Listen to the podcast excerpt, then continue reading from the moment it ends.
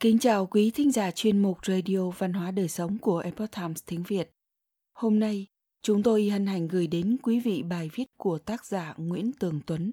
Bài viết có nhan đề Hôm nay là tất cả, năm nguyên tắc giúp bạn tận hưởng cuộc sống từng giây phút. Mời quý vị cùng lắng nghe. Triết gia Ralph Waldo Emerson khuyên chúng ta rằng hãy ghi nhớ mỗi ngày đều là ngày tuyệt vời nhất trong năm. Người giàu biết làm chủ một ngày, không cho phép ngày của mình bị xâm chiếm với băng khoăng và lo lắng. Thời gian chúng ta góp mặt trên trần gian này là hữu hạn. Mỗi sáng mai tỉnh giấc, quý thời gian ngắn đi thêm 24 giờ. Tại sao chúng ta lại phí phạm khoảng thời gian quý báu đó? Bài viết xin giới thiệu một vài nguyên tắc giúp bạn tận hưởng từng giây phút còn lại.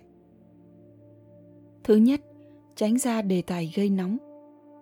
Nhiều gia đình có hai thế hệ cùng sinh sống, cha mẹ theo Cộng hòa, con cái theo dân chủ. Từ đó xung đột xảy ra. Bạn hãy nhìn vào bàn tay mình, có ngón nào giống nhau đâu. Tại sao bạn lại khó chịu vì con cái khác ý? Để giúp bạn có một ngày tuyệt vời, hãy tự hỏi bản thân mình. Tình cảm cha mẹ, con cái quan trọng hay để chính trị trở thành bóng ma lấy đi hạnh phúc gia đình? Đừng bận tâm tranh luận, gia đình còn nhiều chuyện đáng nói và vui hơn là cãi nhau về chính trị. Nếu gặp khác biệt về chính trị, hãy tránh xa đề tài này để gia đình hạnh phúc. Thứ hai, đồng ý trong bất đồng. Thật đáng buồn khi thấy đa số người Việt rất dễ xa nhau chỉ vì khác ý, mà đa phần trong lĩnh vực chính trị. Chúng tôi có một chị bạn thân người Mỹ, làm tổng giám đốc công ty giày quốc tế tại Việt Nam. Chị theo dân chủ và tôi có khuynh hướng cộng hòa. Hầu như một hai tháng chúng tôi đi ăn với nhau một lần, mỗi lần trên hai tiếng, thường thảo luận về chính trị Mỹ. Khi cả hai thoải mái, nói hết ý của mình, không bị bên kia ngắt lời. Cuối cùng sẽ là câu agree to disagree, là đồng ý trong cái không đồng ý, cùng cười và nâng ly chúc mừng. Là phụ huynh, bạn đừng bao giờ đòi mình phải thắng, mỉm cười và nói với con cái – agree to disagree, thế là cả hai đều vui vẻ thoải mái. Thứ ba, ông bà cụ non. Bạn và tôi đã từng trải qua khoảng thời gian khi chúng ta ở tuổi 20 hoặc 30. Lâu quá rồi thành ra quên mất. Các ông bà cụ non hiện giờ tuổi trên dưới 30, tốt nghiệp Đại học Mỹ, nói tiếng Anh như gió, đa số là vướng vào căn bệnh này.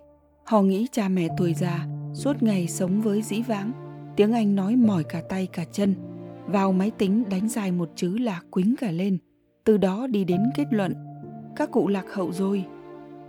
Đừng tranh luận với các ông bà cụ non nếu họ thuộc nhóm cố chấp, vì cái giá phải trả là gia đình bất hòa. Mark Twain từng nói, khi 14 tuổi, tôi nghĩ cha tôi chẳng biết gì cả, thật bực mình khi ở gần ông. Nhưng bước vào tuổi 21, tôi phải phục những hiểu biết của cụ trong 7 năm qua cũng có những gia đình, cha mẹ may mắn được con cái lắng nghe theo lời khuyên của đấng sinh thành. Xin chúc mừng. Tuổi tác và thời gian sẽ giúp các ông bà cụ non trưởng thành. Hãy yên vui và quan sát để kinh nghiệm hướng dẫn họ.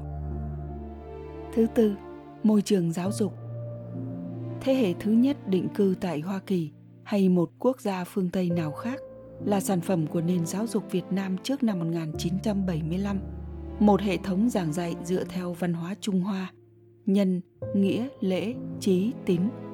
Đức vâng lời là quan trọng. Trong gia đình con cái phải vâng lời cha mẹ, ngoài xã hội xem vua là đấng quân vương.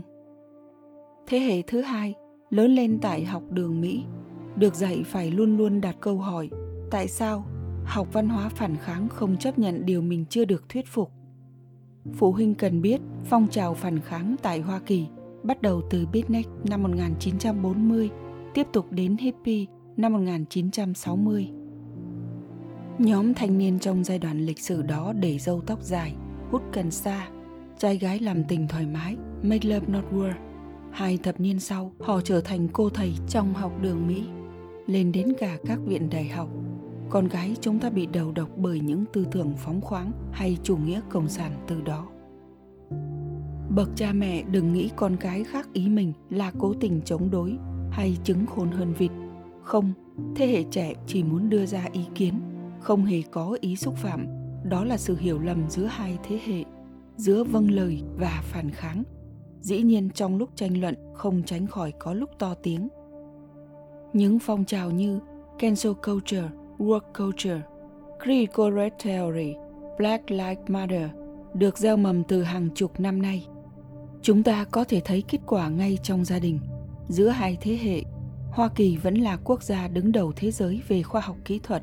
Nhưng khoa học nhân văn nước mỹ đã mất đi vài thế hệ bị đầu độc tại học đường. Hiện nay, đảng dân chủ bị chi phối bởi những chính trị gia cực tả, đang cố gắng thúc đẩy cuộc cách mạng văn hóa khắp nơi. Kể cả quân đội work culture được chính quyền harris biden đưa vào hiểm họa nước mỹ bị nhuộm đỏ là có thật. Chúng ta phải bình tĩnh, hướng dẫn thế hệ sau vượt qua. Thứ năm, đi đường vòng, tránh đường thẳng. Đường thẳng bao giờ cũng gần hơn đường vòng, nhưng nếu đường thẳng bị kẹt xe, thì đường vòng sẽ tốt hơn. Trong tranh luận, ai cũng muốn phần thắng về mình, đó là đường thẳng. Con mình, tức là người khác ý, cũng muốn thắng như bạn, thế là hai bên bị kẹt xe, không lối thoát đi vòng có mấy nguyên tắc như sau. Một, nói với người bạn tranh luận. Tôi sẽ suy nghĩ thêm về ý kiến của bạn. Đừng bác bỏ, sẽ làm người kia bực mình, quay ra chống đối. Hai, hãy cho tôi thêm một ý của mình được không? Lời xin phép sẽ giúp người kia hạ hỏa. Ba, nêu ra một lý do. Chỉ một thôi để giản dị hóa vấn đề về việc tại sao bạn không đồng ý. Tôi dẫn ra đây một thí dụ về chủ đề phá thai gia đình tôi có hai vợ chồng thuộc loại bảo thủ, ba cậu con thì khác, và vợ tôi chỉ nêu một ý. Nếu mẹ mượn lý do hoàn cảnh để phá thai, thì giờ này đâu có con. Nói đến đó thôi, đừng tranh luận tiếp, mặc kệ người kia muốn nói như thế nào, và chúng ta nhẹ nhàng rút lui bằng câu, agree to disagree. Tranh luận cần một lối thoát trong danh dự, không làm bên nào cảm thấy bị mất mặt hay tổn thương. Quên đi nguyên tắc này ngọn lửa sẽ âm ỉ và chờ cơn gió bốc lên. Rồi đây đừng ngạc nhiên nếu một ngày nào đó, con gái về nhà muốn được chuyển giới. Không gọi phụ nữ là woman, mà thay bằng birthing people. Chính quyền thiên tả harris biden đang từng bước đưa việc này vào học đường. Bạn cũng đừng ngạc nhiên nếu bạn là phụ nữ, vào phòng vệ sinh, bất ngờ thấy một anh dâu ria mọi người trong gia đình cần thực tập những nguyên tắc đơn giản này. Trong giao thiệp bạn bè cũng thế. Tình cảm gia đình hay bạn bè tốn rất nhiều thời gian để tạo dựng, nhưng chỉ vài phút là có thể mất tất cả. Mong rằng năm nguyên tắc trên sẽ giúp một ngày của bạn tuyệt vời hơn. Quý thính giả thân mến, chuyên mục radio văn hóa đời sống của epoch times tiếng việt đến đây là hết.